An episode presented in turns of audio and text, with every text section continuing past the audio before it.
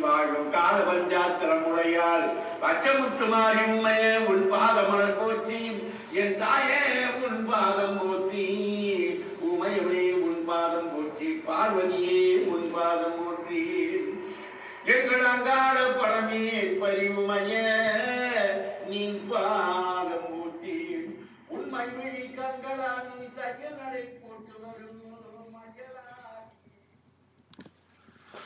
Rajanaka, Douglas here. Hope that finds you well. We were just listening to the priest sing the song of Kali at a beautiful temple called Pichavalayaman. I hope you had a lovely Thanksgiving. I took this Thanksgiving week off from our sessions, but not from all the work that I love to do because I'm a lucky guy. I get to read and to learn every day, or at least I try. And I did get to spend some lovely time with friends and family. You know, I'm very fond of citing the English romantic poet Blake's comment that gratitude is heaven itself. I'm not going to contest either the sentiment or the power of that insight, not even a little. But for all the gratitude I feel for the privilege of good company, yours very much a part of that experience. I look as much at the world and must also confess there is a lot to lament and mourn, to deplore and repine. If candor is our ally, not just a demand, then it too is a privilege, perhaps not a remedy, but candor is an appeal to our better nature, to our angels. To feel even a little whole requires we embrace our contradictions, we find ways to revel in the blessing of having human experience itself when not all of our experiences are what we wish they were. What we can acknowledge we need not savor because we can appreciate what will come to make the difference is that we're going to need to make meaning. More about that in a moment. I just wanted to say thank you from the outset, not from obligation, though that wouldn't be uncalled for, but from the heart, where I hope we spend as much time together as possible, no matter what else we're doing. We are, I think, at a moment in history, and particularly in American culture, such as it is, that has approached an inflection point. As far as I can tell, the idea of an inflection point has been borrowed from differential calculus, even differential geometry. What it means to apply the mathematical definition is that it's a point on some smooth plane curve at which the curvature changes sign. In the case of the graph of a function, an inflection point is the place where the function changes from being concave, that's downward, to convex, that's upward, or vice versa. Now, I think what's happened is we've reapplied this idea, and what we mean now is that things that were going much as we would have expected that they would, this is the smooth plane part, are now in the midst of notable, significant change. The curve has moved. And if we were to graph that change, we'd have to say that those changes are significant. And we might further suggest that we think that there's no going back to what was normal or the before times. Instead, there's going to have to be another graphing of ourselves onto the world from the inflection point. We all know there are no takebacks, no do overs, because karma's like that. Some inflection points seem to take us all at once, like the way a hurricane can hit. Where only for a brief time we have to get our bearings to see it coming. Other times we look at those inflection points in hindsight and we say, well, we saw it coming, or we should have seen it coming. I remember thinking this on 9 11 when, given the state of our particular political leadership, I felt close to certain that America was about to embark, or should I say, blunder, into a trajectory we would come to regret to see as filled with unforced errors. And that would cause as well another inflection point from which there could only be a very different future, not recovery or relief, just something different. Of course, there was so much there we might have seen coming both before and after the events of that particular day. But an important thing we learn each time from some event or some process unfolding or some turn of the cards is that we as individuals are caught up, caught up in a maelstrom of social and political whirlwinds. However, we might as individuals respond, we know that there are forces greater than ourselves propelling us into a future, that this is collective making. We are, simply put, swept up by our histories, by our societies. It was the important sociologist Emile Durkheim who made the observation that individuals comprise society, but that society is at least as real, in fact, more determining, even more real than individual choice. However abstract it may sound to say that society predisposes our individual identities and empowerments, I think we've been living through Durkheim's observation. This is what a worldwide pandemic did to us because we did not decide it for ourselves. And much the same seems true of climate change, and in America, that 2016 election that reconfigured our political norms and has brought us today to the brink of yet another catastrophe of our own collective making. It's not hyperbole to suggest that the norms and features of our free society, such as it is, a democratic society with ideals and values, that all these things are on the line in 2024. We may yet be in for another brave new world, consequences for all, no matter where we stand or what we choose to do as individuals. Now, this is not to say we're helpless or mere victims of the tides of history, and Lord knows history has chronicled many such inflection points and upheavals before us. In ancient India, they began not with inflection points as such, but rather with what we might call the ordinary state of crisis and the need to recognize one's own inflection. Where are we on the curve of our own selves? This matter is retold in the great Brihadaranyaka Upanishad, where the sagely, but not the sage, Yajnavalkya, declares to his wives Maitreyi and Katyayani that it is time to make a settlement with them because he's about to set off to the forest. What he means is that he's retiring in some way from the world to address his own personal inflection point, a time in life when moving forward means leaving behind at least as much. Now, to their credit, Maitreyi and Katyayani will have none of it they insist that he explain himself, and at the very least, take them with him. He does both, of course. The discourse that turns, then, is to the pursuit of something more subtle and sublime as life's deeper purpose. Just why Yajnavalkya thinks that this requires a retirement from everyday life is not nearly as clear, except to say that the world as such is regarded, at least implicitly here, as a positive impediment to such noble endeavor as meaning. To find life's highest goals, the text more than implicitly suggests we must remove ourselves from the entramelments of a public world and even one's role in the world, reaching that inflection point, must take a different turn. Yajnavalkya has apparently done this bit for the gods and society He's looking for quieter pastors. Enough is enough, and apparently, not having shrunk from his responsibilities, he's out of here.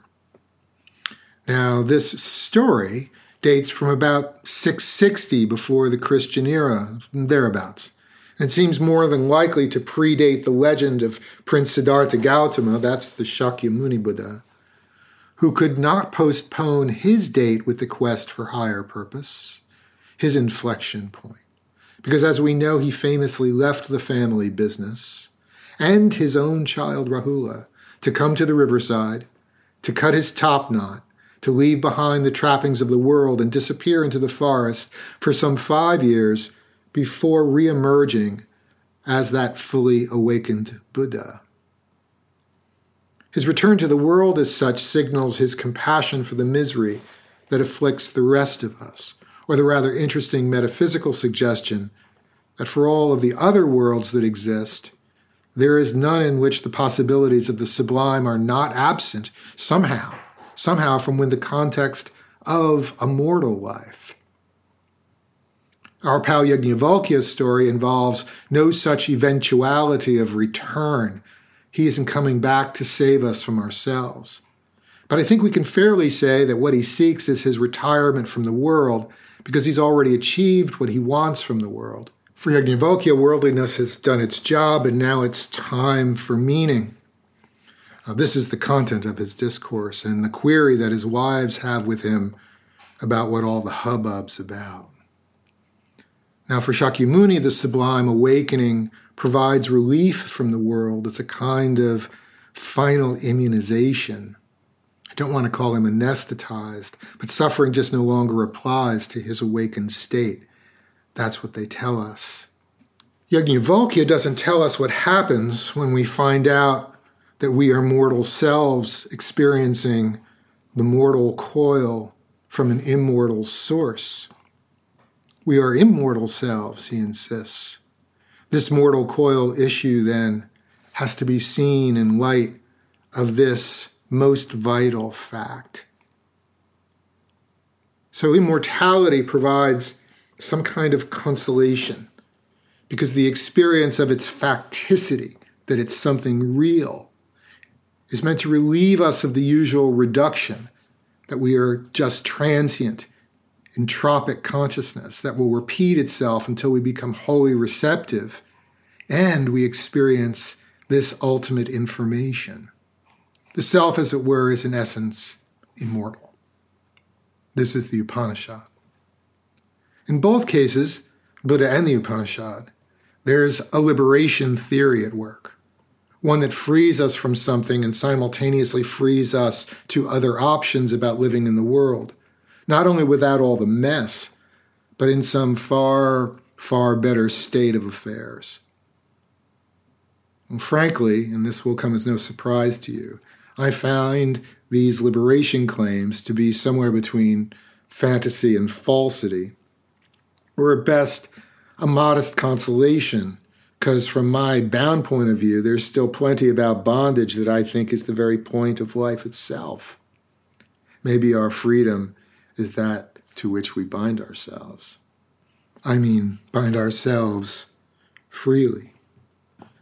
Interestingly, pre Buddhist, like pre Hindu worlds, that's Vedic worlds and perhaps the goddess worlds of deep South India before they become wholly assimilated, as do all the rest.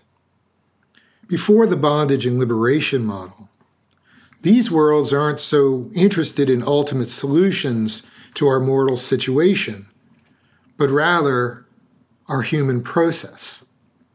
The Vedic world's solution is a recycled experience of realities that operate at multiple levels of seen and unseen reality. It's a too infrequently stated fact that the Vedic remedy is, in fact, for the Hindus and the Buddhists, the very definition of the problem since the Vedic folks maintain that death and re death are, in fact, a blessing. To put it in more familiar, contrary terms, Buddhists and Hindus, of course, tell us death and rebirth are the problem. There's samsara, and that they mean to solve. The Vedic proposal seems simpler. It's that a good life here is followed by a good life elsewhere, followed by a successful recursion. A good life involves family and friends, longevity, prosperity, and of course, cows, because cows are pretty much the measure of all good things, even for the lactose intolerant. It is a life of thanksgiving. This is called the Vaidika life, made of the Veda solution, which includes within its scope a management project for everyday life that the Veda calls Rita. Rita, the potentiality for better or more.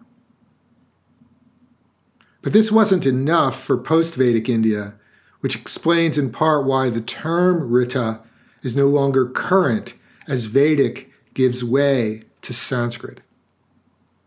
Rita is sometimes later conflated with Dharma, which is its proper historical evolute, but the difference between the two is noteworthy. You see, With Ritta, the idea is that our potential involves an emergence into a plausible betterment. We can make this world a far, far better place where everybody has more goodness, including more cows, and then goes on to death, where the next time and the next time are also potentially better. Once we get to Buddhist and Hindu solutions later on, we get a samsara versus liberation worldview. This world's samsara may be deemed more pleasant or a better opportunity for liberation. But it's not the same as liberation, it's still samsara. And as fragrances go, samsara is at best an illusion, a mask covering far more unpleasant sensations.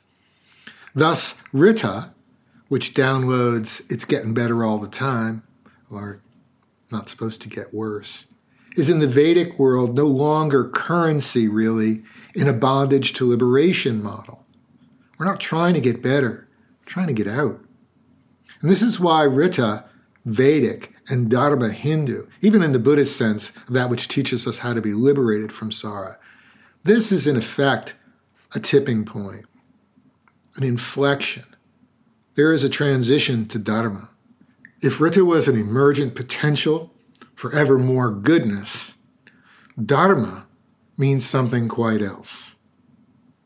It's a great lesson, actually, whether or not we transition to liberation. Dharma replaces Ritta as an ideal because this world, well, it just can't really get better if our trajectory is to be liberated from its ultimate problematics. And so Dharma comes to mean a resolution, a process by which we hold fast and secure our position so that there can be justice and principle, law, righteousness. Sometimes Dharma means goodness or even religion, because Dharma is an attempt to hold on, because life's regular trajectories invariably bring us to coming apart. That center cannot hold. And so our natural course of events must become Dharma to hold fast. Our job, first job in Dharma, is to push back, not to let the world overtake us. Now, there is another project, and that is to find the rare, wondrous fact of order.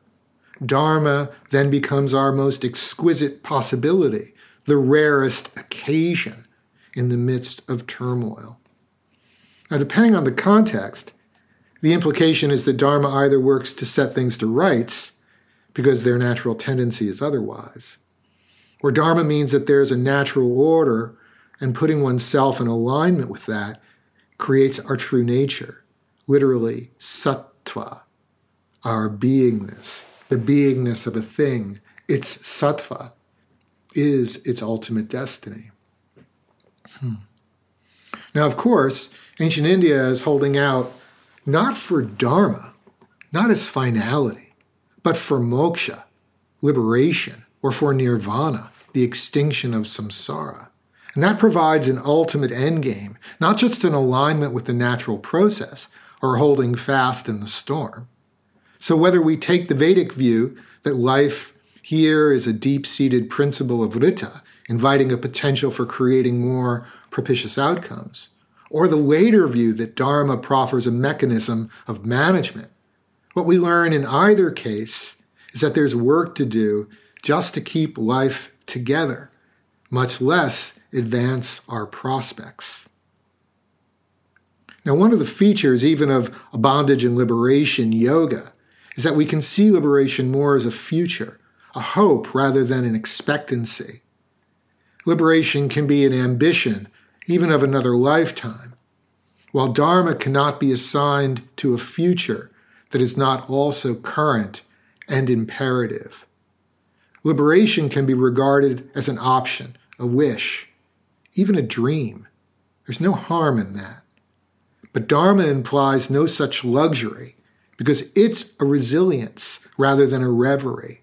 Its prospects are imminent and incumbent. It's not utopic. Dharma is present. But another matter really worth noticing here is that neither Ritta, for all the ways in which it suggests an emergent potential, a betterment, or Dharma in the sense of order alignment or order procurement. In both cases, Ritta and Dharma don't mean meaning. Now we can assign meaning to another term, that would be artha, but let's not labor that word for now. The important point is that meaning involves value. It usually suggests to us a sense of well being and some accompaniment of value. With meaning, we associate forms of personal growth or evolution that involve significance and substance. Meaning explains and implicates worth. There is import in which context and purpose and effect bring us to a sense of the point, the productive purpose of a situation or an event. That's its meaning. When something is meaningful, then, we're inclined to assign importance, merit, regard. But we also know that meaning can be as much a sense of valuation, of consequence, of substance. So meaning doesn't always have to feel good, so much as it has to come home. It puts us in a better position to address a circumstance that has impact, whether or not we can do much about that situation. So there is benefit and merit in meaning and an unambiguous sense of its value. Meaning has stature, it has bearing and quality, it has pith and point. The nuance to observe here is that Dharma will allow us to postpone the objective of liberation. To quote our truest or highest purpose, Dharma does not promise meaning. Dharma is the way in which we practice goodness or establish what's right or even virtuous. Dharma is sometimes custom we observe for the sake of maintaining worthwhile norms or conduct. It's perhaps even the old fashioned sense of duty. That's a definition that I particularly like, precisely because duty doesn't necessarily suggest that we like it, or for that matter, that we don't. Dharma insists that we not be morally neutral but it doesn't demand that we be particularly pleased or uplifted or inspired either by the act or the outcome. Dharma is more just do it than it is doing it feeling good or feeling uplifted. Sometimes the word Dharma only means something like a particular or essential quality, a property, a signifier. Dharma signifies what's firm or needs to be made firm. It's a hedge against disarray, confusion, tumult, being muddled and snarled when what we need is more arrangement and agreement. But importantly, when Dharma does its job, it's about getting on with it, and at best making appropriate choices rather than deriving value or merit from those decisions, those actions, those understandings or commitments. So, Dharma is a protection, but it is not disposed to reward us with meaning. Rather, Dharma is something like a precondition or a situation that provides a context or a possibility for meaning making. Ritta is still there. Ritta is that emergent possibility of more. Meaning is more than Dharma. So, why go on about this distinction, though I might suggest the nuance here is what we're after? It's an interesting matter of our human condition. But I wanted to talk about it today because I think we're living both in a time of significant inflection and simultaneously a time of liminality. See, inflections are all around us. They're saturating our lives post COVID with new circumstances in our work lives, in our personal lives, changes with the pandemic's effect on us physically, emotionally, psychologically. There are inflections all around us in war and in climate, in very much in American politics, where we have taken so much for granted, like a common set of hopes or expectations or ideals. And now, as some people say, it's just conspiracy. It's outright nonsense. Absurdity becomes our ordinary state of affairs. Now we can't seem to agree on much at all. We're more partisan, more tribal, likely feeling as if what's changed has brought folks to newer places that are more ironically entrenched, less pliant, less receptive. So much feels under threat, feels menacing and foreboding.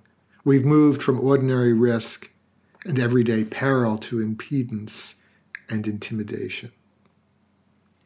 It's especially worse for those who have historically suffered from forces of marginalization, from the disempowered. But the protections of privilege, however they've been socially dispensed and historically assigned, will not relieve us. The inflection points feel hotter, steeper, more dangerous and precarious for all of us. Now, at the same time, we're experiencing more inflection. I think we're also feeling the paradox of liminality. Liminality means threshold, it means an in betweenness. It means we're not quite there yet. So, liminality means we're in a particular circumstance or a situation. It feels more like a holding pattern than anything conclusive. It's as if the inflection, which is real change, is at the same time transitional, unpredictable, subject to capriciousness, feeling so mercurial, shifting as if daily or even more urgently, while we await and watch, we are justifiably restless, agitated, even skittish. We're in a liminal condition. The volatility of the world has been calling out for more certainty, less wavering, but that's also brought more reliance on political strongmen and fundamentalism, simplistic affirmations and the search for something to hold on to as inflection and liminality defines our situation. So we're witnessing the loss of democracy in Hungary, the recent election in Argentina, need I go on, the real possibility that America will turn to the fantasy of I alone can fix it, do that again, and thus the reliable end of any normalcy. Though, ironically again, it's normalcy that's being sought. Answers that will address our anxieties and obtain determination over more unwanted inflection and liminality. We are, and I say this without hyperbole, nor to be alarmist, less than a year away from an election that could eliminate the American experiment, at least as we've known it in the post World War II era. I'm not trying to scare you.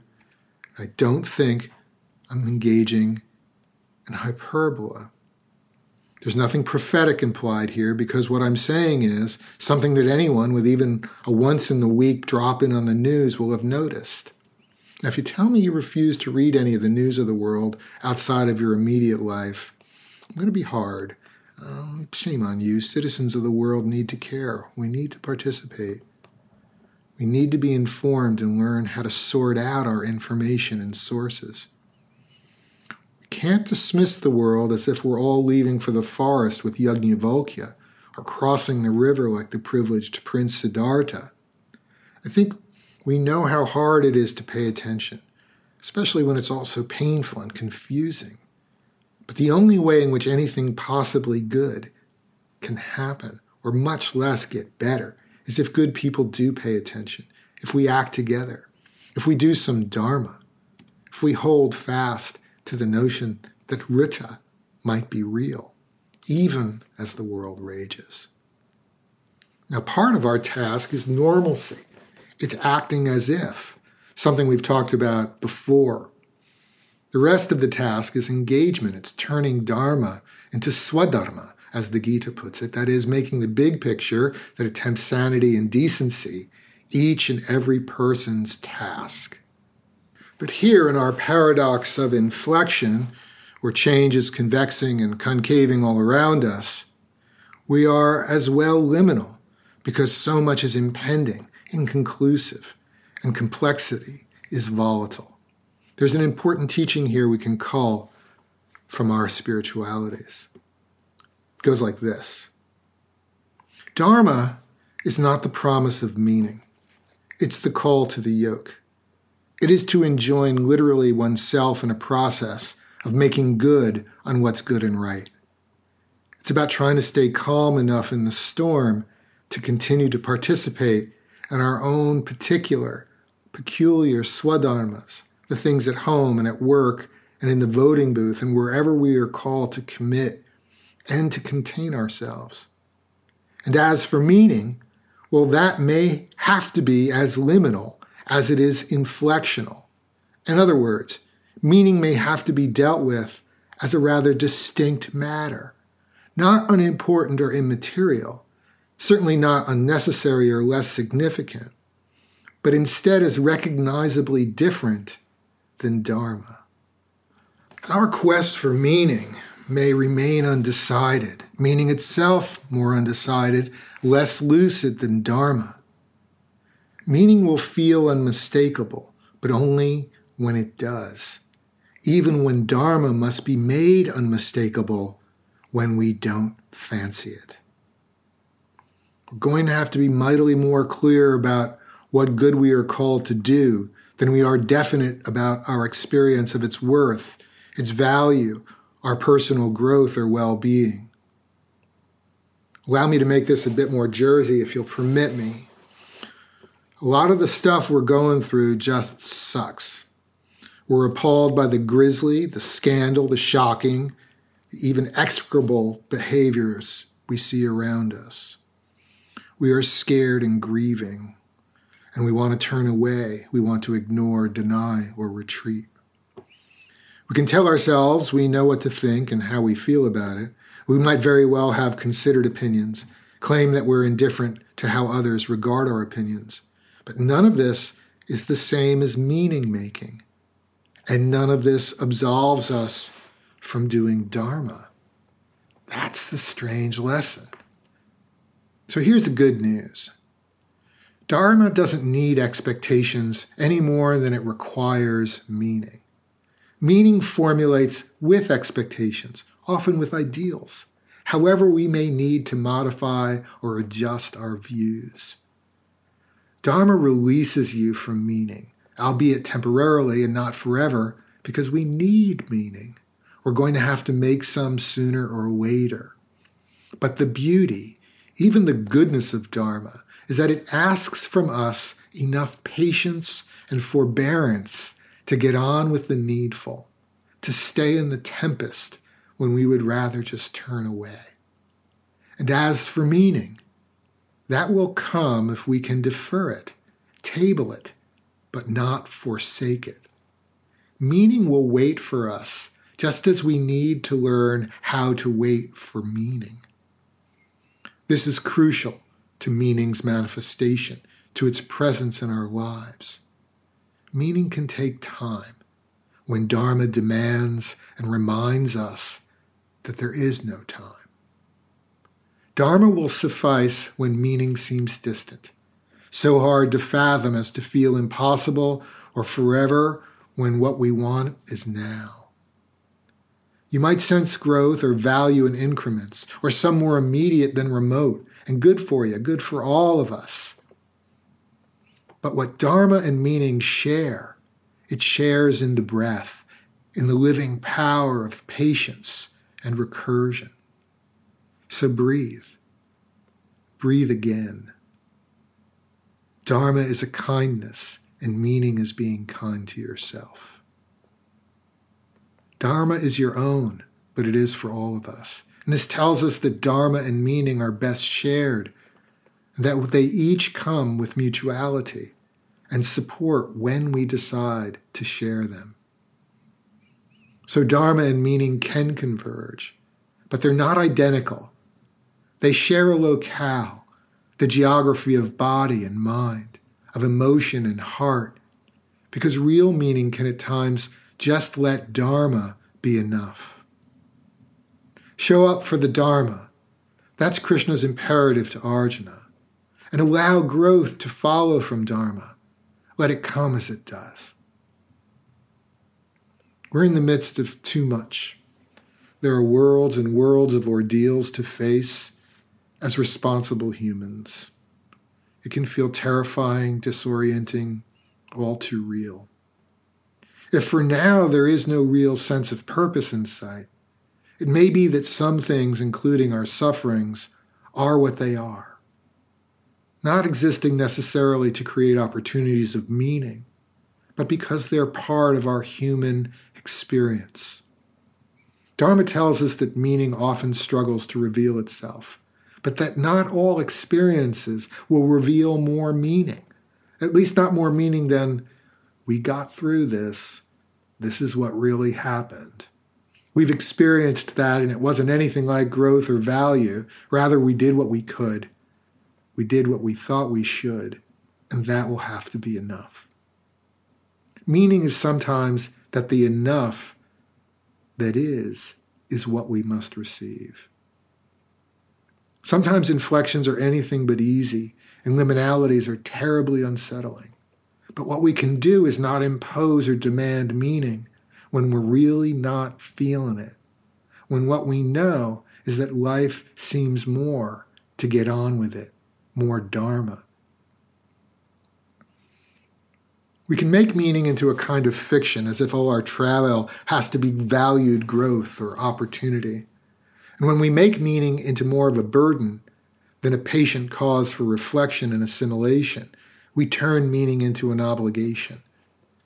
But meaning is grace. And meaning graces us because it's not a guarantee or an obligation.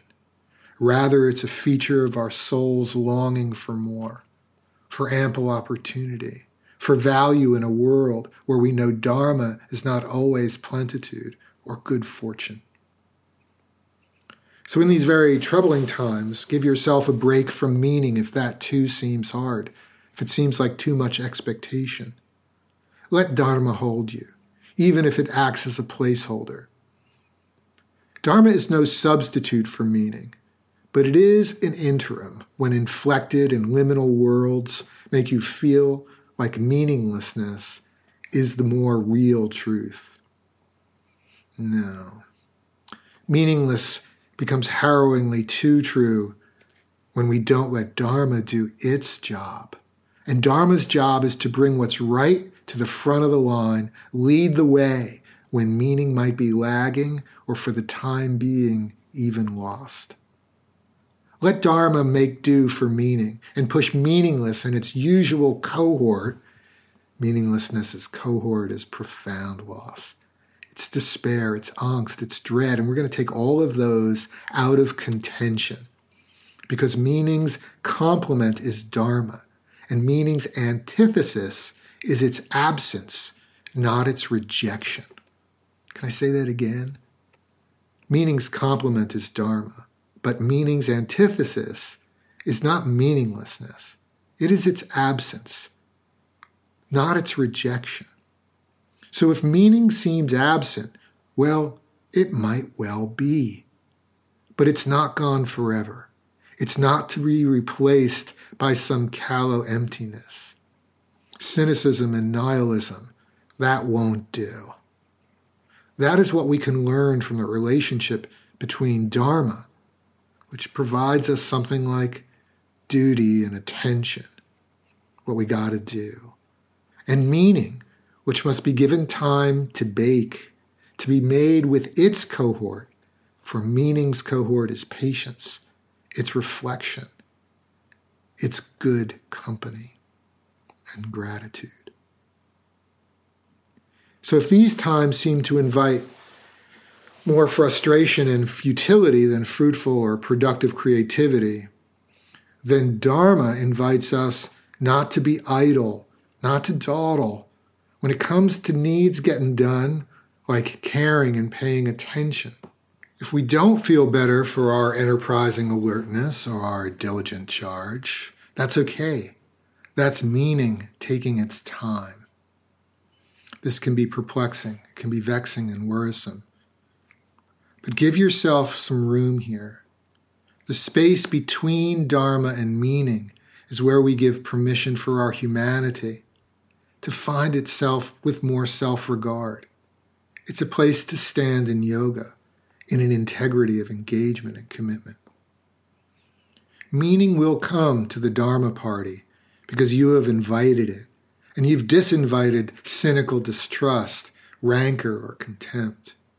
Dharma demands response, but meaning longs for compassion and the heart's desire to feel, even in this mortal coil, this brief, unpredictable as it is life, that there is great value that sees life as a blessing and gratitude as its grandest gift. Gratitude might well be our most sovereign virtue, or maybe we can make it that. Maybe that's what Thanksgiving's purpose is to show us a way forward because gratitude has been here from the start. It's how we got here. We came from love. So maybe the most important thing we can do when inflection and liminality takes hold of us in the midst of a life seemingly driven by upheaval is to liberate ourselves from the expectation of meaning, to let Dharma do its job, to be patient and kind with ourselves.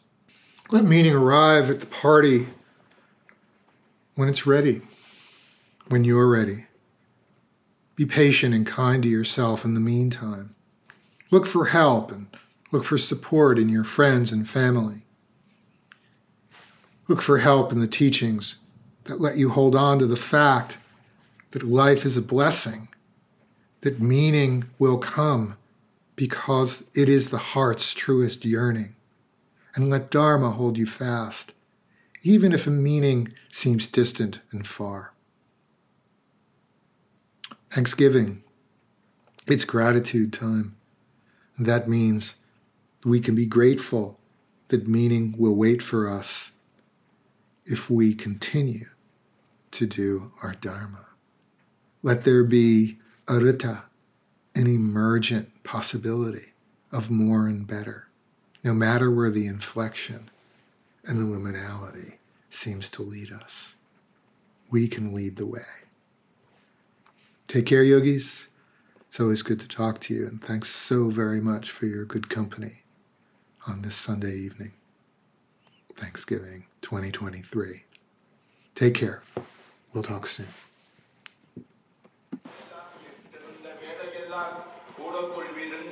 நீ அங்க கூடாரம் கொட்டியிருந்து தட்டி எழுத்தியம்மாம் களமாட்டியில் குடியிலம்மாம்